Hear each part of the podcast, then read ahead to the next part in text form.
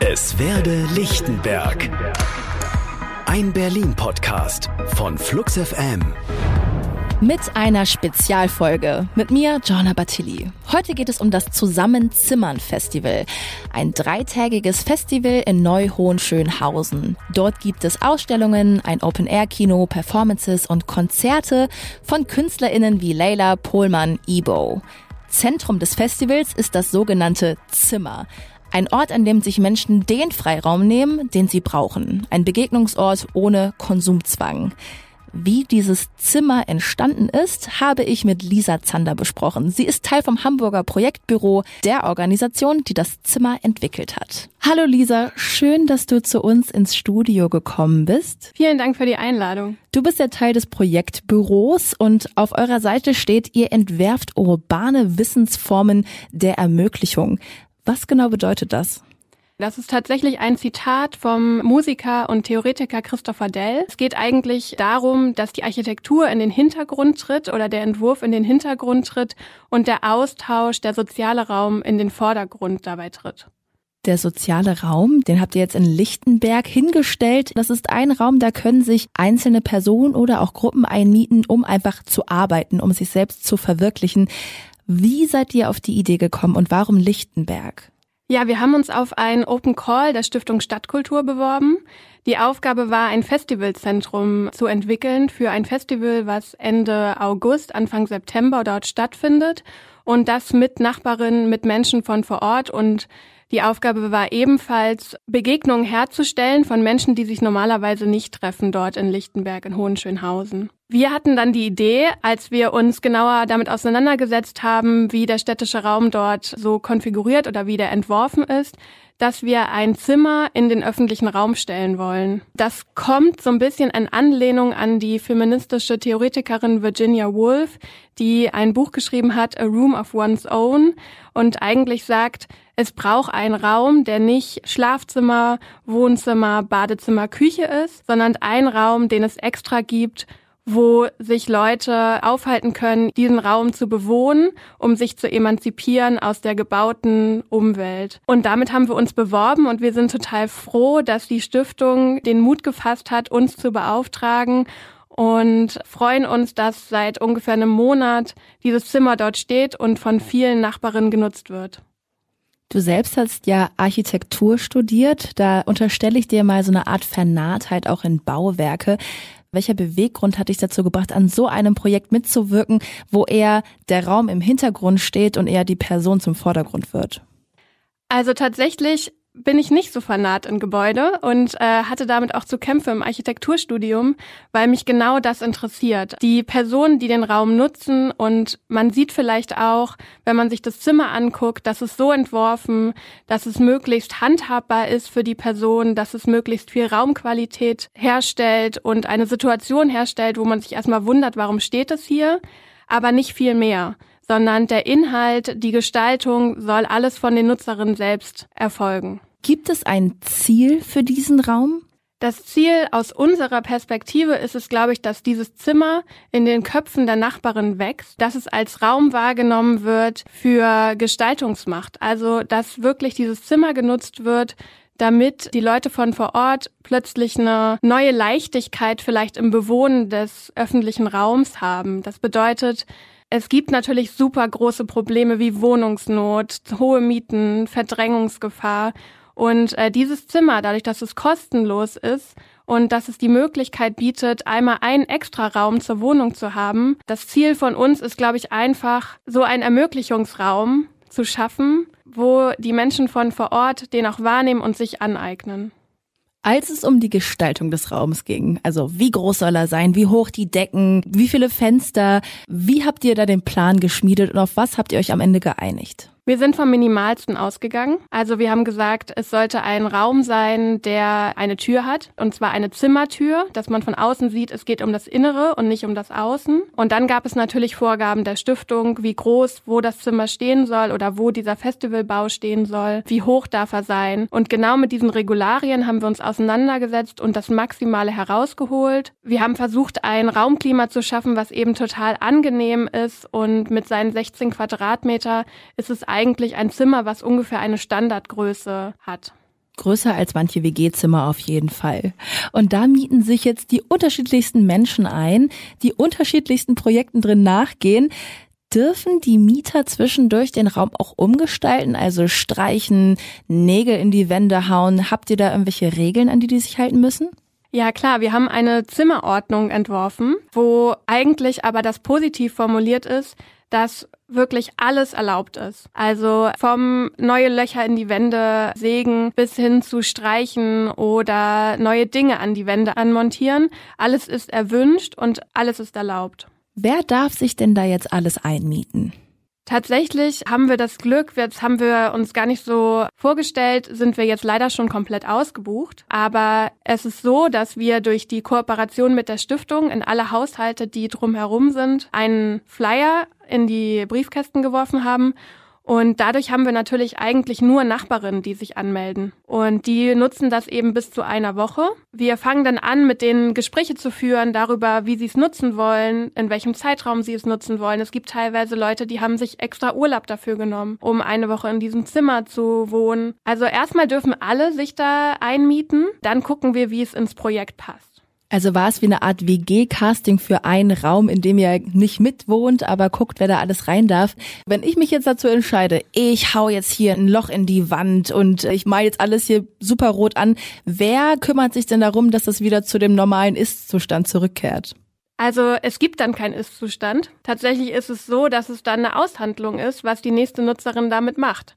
Und ich glaube, das ist auch genau ein spannender Moment, um zu gucken, wie schreibt sich das fort und wie überlagern sich diese Nutzungen. Weil vielleicht finde ich die roten Wände erstmal uninteressant, aber am Ende nutze ich vielleicht doch eine davon und fange an, genau noch ein Loch in die Wand zu schneiden oder ähnliches. Was waren denn so die coolsten Projektvorschläge, die du mitbekommen hast? Die erste Kontaktmöglichkeit war meistens eine E-Mail an unsere E-Mail-Adresse oder auch ein Anruf auf meinem Telefon. Ich habe mich eigentlich jedes Mal total gefreut. Also Paul, der jetzt beispielsweise im Zimmer ist, hat eben erzählt, dass er keinen Raum hat in seiner Wohnung, um das Kinderbuch, was er während der Pandemie angefangen hat zu schreiben, fertig zu machen. Und hat vorgeschlagen, er möchte gerne das Zimmer haben, um dieses Buch fertig zu schreiben. Und das hat mich natürlich total umgehauen, weil das war eine Nutzung, die wir uns hätten so nicht vorstellen können. Gleichzeitig haben bei mir am Telefon Jugendliche angerufen, die gemerkt haben, okay, ist das wirklich ein Raum, wo ich abhängen kann, unabhängig von der Wohnung, wo meine Eltern sind, den ich einfach nutzen kann. Und mit denen habe ich total lange Gespräche geführt, dass es wirklich so ein Raum ist. Und man hat da einfach gemerkt, dass es so einen großen Bedarf an Räumen gibt, die nicht vorprogrammiert sind. Würdest du sagen, dass das Feedback von der Nachbarschaft auch bisher sehr positiv ist, wenn es um den Raum geht? Es sorgt erstmal für Verwunderung, dass dieses Zimmer dort steht. Das war ja aber auch das Ziel. Und gleichzeitig sorgt es dafür, dass man überhaupt übers Wohnen ins Gespräch kommt, über den Stadtteil ins Gespräch kommt, dass man Begegnungen herstellt, die vielleicht sonst nicht dort stattgefunden hätten. Gestern hat Paul aus seinen Geschichten so eine kleine Lesung für Kita-Kinder um die Ecke gemacht und plötzlich kam eine ältere Frau vorbei und meinte, ja, das ist hier nichts für mich, aber ich wohne hier und gucke immer aus dem Fenster und freue mich total, wenn Kinder oder wenn andere Menschen sich hier aufhalten und den Raum nutzen. Also es ist so eine Art Raum der Begegnung geworden, der ja auch hinleitet bis zu dem Festival, was Ende August, Anfang September stattfindet. Was genau passiert denn jetzt bis zum Festival? Bis zum Festival entstehen immer wieder diese kleinen Momente der Begegnung, weil wir immer neue Nutzerinnen haben. Das Konzept ist ja auch, dass es zwar diese Woche der intensiven Nutzung gibt, am Ende oder in der Mitte, aber immer den Moment der offenen Tür. Das bedeutet, jede Nutzerin versucht einmal ihre Praktik, ihre Ideen zu teilen, was sie in diesem Raum gemacht haben und die Nachbarschaft einzuladen. Und genau das passiert bis zum Festival. Was passiert nach dem Festival? Wird dann der Raum abgerissen? Also der Raum ist so konzipiert, dass er komplett auseinandergebaut werden kann und wieder aufgebaut werden kann. In der Architektursprache heißt das dann sozusagen modular. Danach ist eben die Frage, ob die Stiftung das weiterführt, ob sie vielleicht das in andere Quartiere bringt oder ob langfristig das Zimmer dort stehen bleiben kann. Könntest du dir vorstellen, so ein Projekt noch in anderen Bezirken irgendwie so zu betreuen? Auf jeden Fall. Ich selbst komme ja aus Hamburg und ich überlege mir die ganze Zeit, wie man so ein Projekt in meine Nachbarschaft holen kann, weil Ich finde das total spannend, mit Menschen, die vielleicht normalerweise auch nicht im öffentlichen Raum einen Ort haben, an dem sie verweilen, an dem sie andere Leute treffen, so die Möglichkeit zu geben, sich zu entfalten und mit Personen ins Gespräch zu kommen. Und deswegen hoffe ich, dass wir dieses Zimmer noch weiter woanders wachsen lassen. Wenn Menschen da bestimmte Projekte umsetzen wollen, zu denen sie vielleicht auch gar nicht unbedingt die finanziellen Mittel haben, die sagen jetzt irgendwie so, ach, ich möchte jetzt irgendwie gerne mal schreinern oder ich möchte gerne mal endlich mein Bild hier zu Ende malen, aber mir fehlt das nötige Kleingeld, um mir die Farben zu kaufen. Gibt es da von eurer Seite auch irgendeine Unterstützung? Ganz nach der Theorie von Virginia Woolf, gebt den, damals war es noch die Theorie der Frauen, einen Raum und gebt ihnen ein bestimmtes Budget an Geld. Es ist bei uns auch so, jede Nutzerin hat 300 €, um wirklich die Möglichkeit zu haben, den Raum umzugestalten, die Dinge zu besorgen, für die sie vielleicht normalerweise keinen Platz oder keine finanziellen Möglichkeiten haben. Okay, und abschließend noch, wenn du dich in dieses Zimmer einmieten könntest, gäbe es ein bestimmtes Projekt, das du verfolgen würdest? Ja, da habe ich lange schon drüber nachgedacht. Ich glaube, ich würde tatsächlich auch, was viele Nutzerinnen machen, gar nicht unbedingt so oft die Tür aufmachen, sondern die Tür zumachen und mir echt mal Zeit zu nehmen, zu lesen und nachzudenken. Ich weiß nicht, die Idee kommt auch so ein bisschen natürlich aus so einer Idee, wo man vielleicht noch kleiner war und ein Kind war und sich einfach mal so ein paar Tage im Zimmer eingeschlossen hat und Ideen entwickelt hat, die man sonst im Alltag nicht hatte. Ich glaube, genau dafür würde ich den Raum nutzen, einmal so ein bisschen vom Alltag auszusteigen. Das hört sich nach einem sehr guten Plan an. Das könnte ich auch mal wieder machen. Danke dir, Lisa. Danke dir. Eine Woche, ein Zimmer, nur für sich selbst. Lisa würde es zum Entspannen nutzen. Was wäre euer Plan? In der Folgenbeschreibung haben wir eine Umfrage. Schreibt uns, wie ihr das Zimmer nutzen würdet. Im Gespräch hat Lisa Paul angesprochen. Paul ist gebürtiger Berliner, Schriftsteller und einer der Zimmernutzer*innen. Zusammen mit seiner Familie wohnt er seit einer Weile in Neu-Hohenschönhausen und kann sich keinen schöneren Kiez vorstellen. Aber in deren gemeinsamen Wohnung findet er nicht genügend Platz und Ruhe, um sein Herzensprojekt fertigzustellen. Er schreibt an einem Kinderbuch. Die Zeit im Zimmer nutzt der Lichtenberger, um es fertigzustellen. Damit das auch gelingt, hat sich der 30-Jährige extra Urlaub genommen. Während der Zeit im Zimmer hat ihm meine Kollegin Philly Montag einen Besuch abgestattet und sich eine Tour geben lassen. Ich bin gerade S-Bahnhof Hohenschönhausen ausgestiegen, etwa 5 Minuten gelaufen und jetzt stehe ich hier vor so einem Holzkasten, quadratisch. Ich würde sagen so 18 Quadratmeter groß und einer, der sich hier einmieten durfte, ist Paul. Hallo Paul. Hallo Philly. Wie ist es denn dazu gekommen, dass du jetzt hier deine Art Büro hast? Das wurde ausgeschrieben über die HOWOG-Zeitung. Und die hat meine Frau halt durchgelesen und mir vor die Augen gehalten und hat gesagt, hier, da kannst du ein Zimmer mieten für dich. Und jetzt sitze ich hier und kann meine Geschichten schreiben. Lass uns doch mal reingehen. Ja, es ist wirklich aus Holz.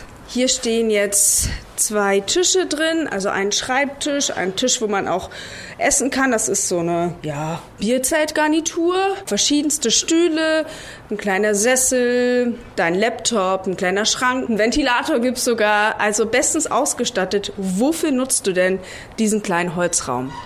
Den nutze ich, um ein Kinderbuch weiterzuschreiben. Was entsteht denn hier für ein Kinderbuch? Hier entsteht Captain Black und seine Abenteuer. Ist es eine Piratengeschichte? Captain Black lässt jetzt so vermuten, dass es irgendwo auf dem Wasser oder auf einem Schiff spielt. Richtig, es ist eine Piratengeschichte über einen Piratenkapitän mit seiner Mannschaft und mit seinem Schiff, der dicken Bertha. Wie kommst du denn dazu, ein Buch zu schreiben? Bist du freischaffender Autor oder arbeitest du mit Kindern? Also wie kam es jetzt dazu?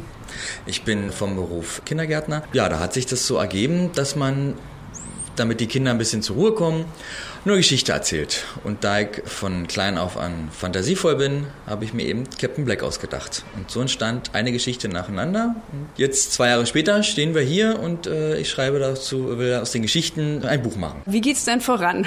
Sehr gut. Ich habe jetzt gestern mich einrichten können hier und schon mir wieder Gedanken machen können. Im Vorfeld natürlich geplant, was ich in der Woche alles schaffen möchte. Ja, jetzt sitze ich den 2. Tag hier, seit heute Morgen und tippel. Und klappt das tatsächlich besser als bei dir zu Hause? Also kommst du hier zur Ruhe? Hier gibt es ja auch eine Tür, die kann man zumachen. Man hört jetzt so ein paar Bauarbeitsgeräusche. Aber klappt das trotzdem ganz gut im Vergleich zu deinem Zuhause? Ja, die Bauarbeitergeräusche kann ich ausblenden, da ich generell mit Musik arbeite. Also ich höre Musik und um mich in meine Schreibsphären reinzufinden. Aber zu Hause in einer begrenzten Wohnung, wo dann die Töchter vorbeikommen und da mal gestritten wird oder sich unterhalten wird oder der Hund bellt, da ist man dann doch schnell wieder raus, weil mein Herz schlägt für meine Familie, für meine Kinder und da bin ich schnell dran und dann bin ich schnell raus. Und hier bin ich wirklich, ich mache die Tür zu und bin weg von den ganzen. Ich weiß, dass zu Hause gekümmert wird, meine Frau sich kümmert und damit habe ich genau die Gedanken da, wo ich sie haben wollte. Wie würdest du denn jetzt gerade hier so die Gegend rund um den S-Bahnhof Hohenschönhausen beschreiben? Was ist das für ein Kiez? Was für Leute leben hier? Was für Kulturen treffen sich hier? Verschiedenste Leute wohnen hier aus verschiedensten Schichten. Wir haben vom Rentner bis zu jungen Menschen. Wir haben von welche natürlich, die auch zu Hause sitzen, Bürgergeldempfänger, natürlich auch zu arbeitenden Bevölkerung, unterschiedliche Schichten hier.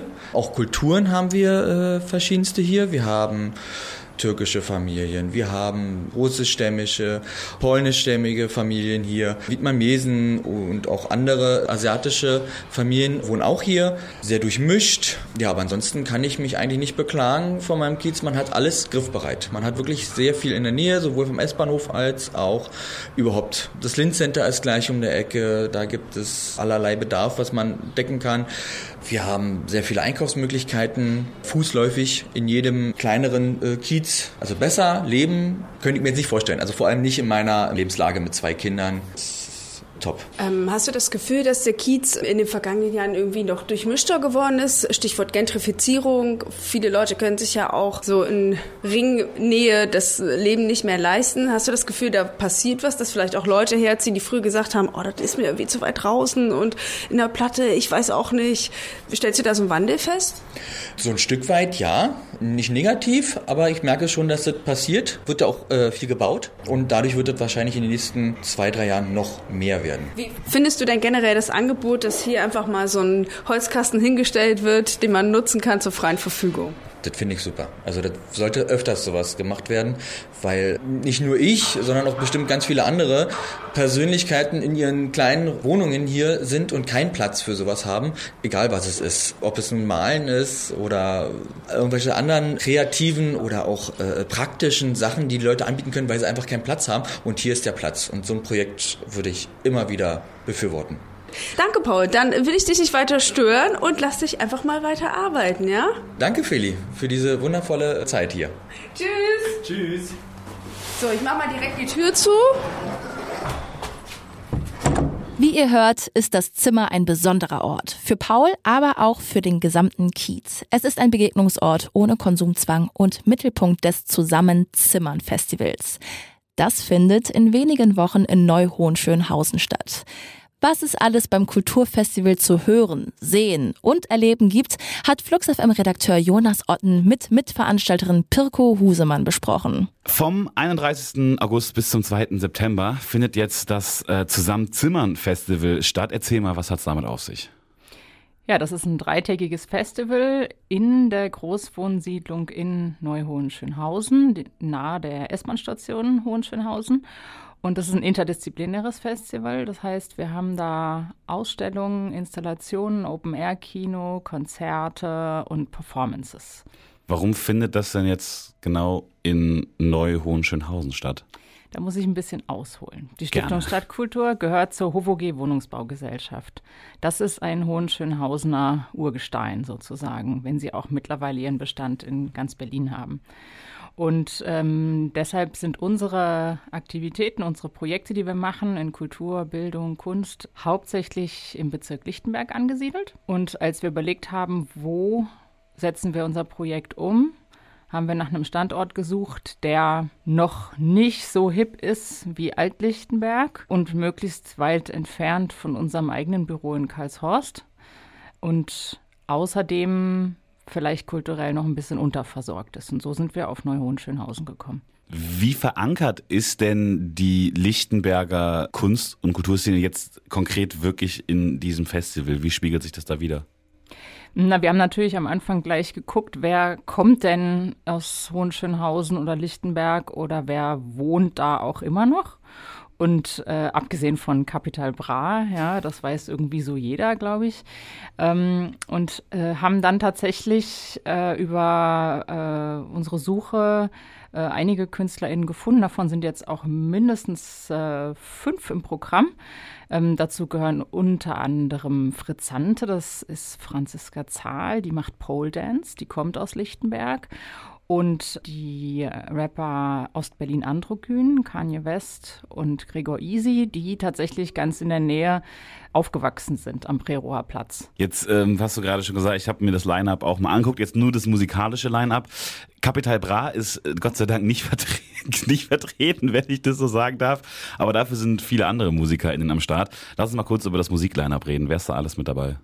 Genau, also es ist ziemlich bunt gemischt. Es gibt einen leichten Überhang im Bereich Rap. Wir machen auf mit Ebow am 31. um 20 Uhr. Berliner Rapperin, den meisten bestens bekannt, die aber da oben auch noch nie gespielt hat. Am anderen Ende des Festivals, am letzten Tag, am 2. September, kommt Pohlmann, der Singer-Songwriter aus Hamburg, und bringt hoffentlich gute Laune mit. Und dazwischen haben wir dann so ganz andere Beiträge noch, wie Jasper Liebuda, der Kontrabass mit Elektronik mixt. Wenn ich jetzt, sagen wir mal, in Neu-Hohenschönhausen wohnen würde oder einfach nur in Lichtenberg wohnen würde und ich habe jetzt aber nicht so viele Verbindungen zu der Kultur- und Kunstszene, aber will unbedingt bei eurem Festival mitmachen, wie können Anwohner und Anwohnerinnen denn da jetzt partizipieren? Also, Sie können natürlich einfach kommen und das Programm mitnehmen. Es ist alles umsonst und draußen. Das ist angesichts der Bewohnerschaft drumherum wichtig, dass es nichts kostet. Und außerdem haben wir einige Projekte, die in den Gebäuden, an den Gebäuden, auf den Dächern der umliegenden Hochhäuser oder nicht ganz so hohen Häuser stattfinden. Das heißt, selbst die vielleicht älter sind und nicht mehr runterkommen oder nicht mehr runterkommen möchten, die können von oben zugucken. Also wir haben einige Installationen und Performances, die man tatsächlich auch vom Balkon aus schauen kann, aus dem 20. Stock. Was für Sachen sind dann da zum Beispiel auf den Dächern? Alina Mann, eine Architektin, wird ein temporäres Bild auf dem Dach einer Tanzschule sprühen. Oder umgekehrt hat ein Hausmeister der HOWOG, der 34 Jahre lang für dieses Areal da zuständig ist, eine Fotodokumentation gemacht von Falken, die in einem dieser Punkthochhäuser seit Generationen auch nisten. Das ist zu sehen. Worauf freust du dich am meisten? Was wird so dein größtes Highlight?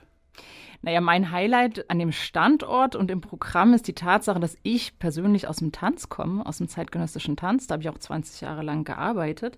Und wir sind ja mit dem Zimmer angedockt an eine Tanzschule mit dem schönen Namen Magic Dance. Und deshalb musste ich unbedingt auch eine Tanzperformance einladen. Und das ist das Make-A-Move-Collective. Und die machen eine Choreografie im Stadtraum, auch auf Dächern und an Wänden oder auf Bänken, zwischen Tanz und Parkour, was ja auch eine Praxis ist, über Stock und Stein zu springen, gerade da, wo wahnsinnig viel Beton im Weg steht, der dann eben quasi als Inspiration dient. Sehr schön. Dann vielen Dank fürs Gespräch und ich wünsche euch eine richtig schön erfolgreiche, aber auch ideenreiche und kreative Zeit. Vielen, vielen Dank. Schaut beim Zusammenzimmern Festival vorbei. Vom 31. August bis 2. September habt ihr Zeit, im Kiez mitzuzimmern. Mehr Infos findet ihr in unseren Shownotes. Das war die 7. Folge unseres Podcasts Es werde Lichtenberg. Redaktionell mitgewirkt haben Philly Montag und Jonas Otten. Idee und Redaktionsleitung Katja Berg, Sounddesign Tobias Engel. Online-Begleitung und Grafik Konstanze Kaul. Produziert und moderiert wurde diese Folge von mir, Jona Bartilli. Neue Folgen gibt's jeden letzten Freitag im Monat. Die nächste reguläre Episode erscheint am 25. August auf fluxfm.de, Spotify und Apple Podcast. Wenn es euch gefallen hat, lasst uns eine Bewertung da. Wir freuen uns auch über Feedback und Themenvorschläge per Mail an hallo@fluxfm.de. Ich bin Jona Bartilli, danke fürs Lauschen, bis zum nächsten Mal. Es werde Lichtenberg. Ein Berlin-Podcast von FluxFM. Weitere Infos und Episoden auf fluxfm.de.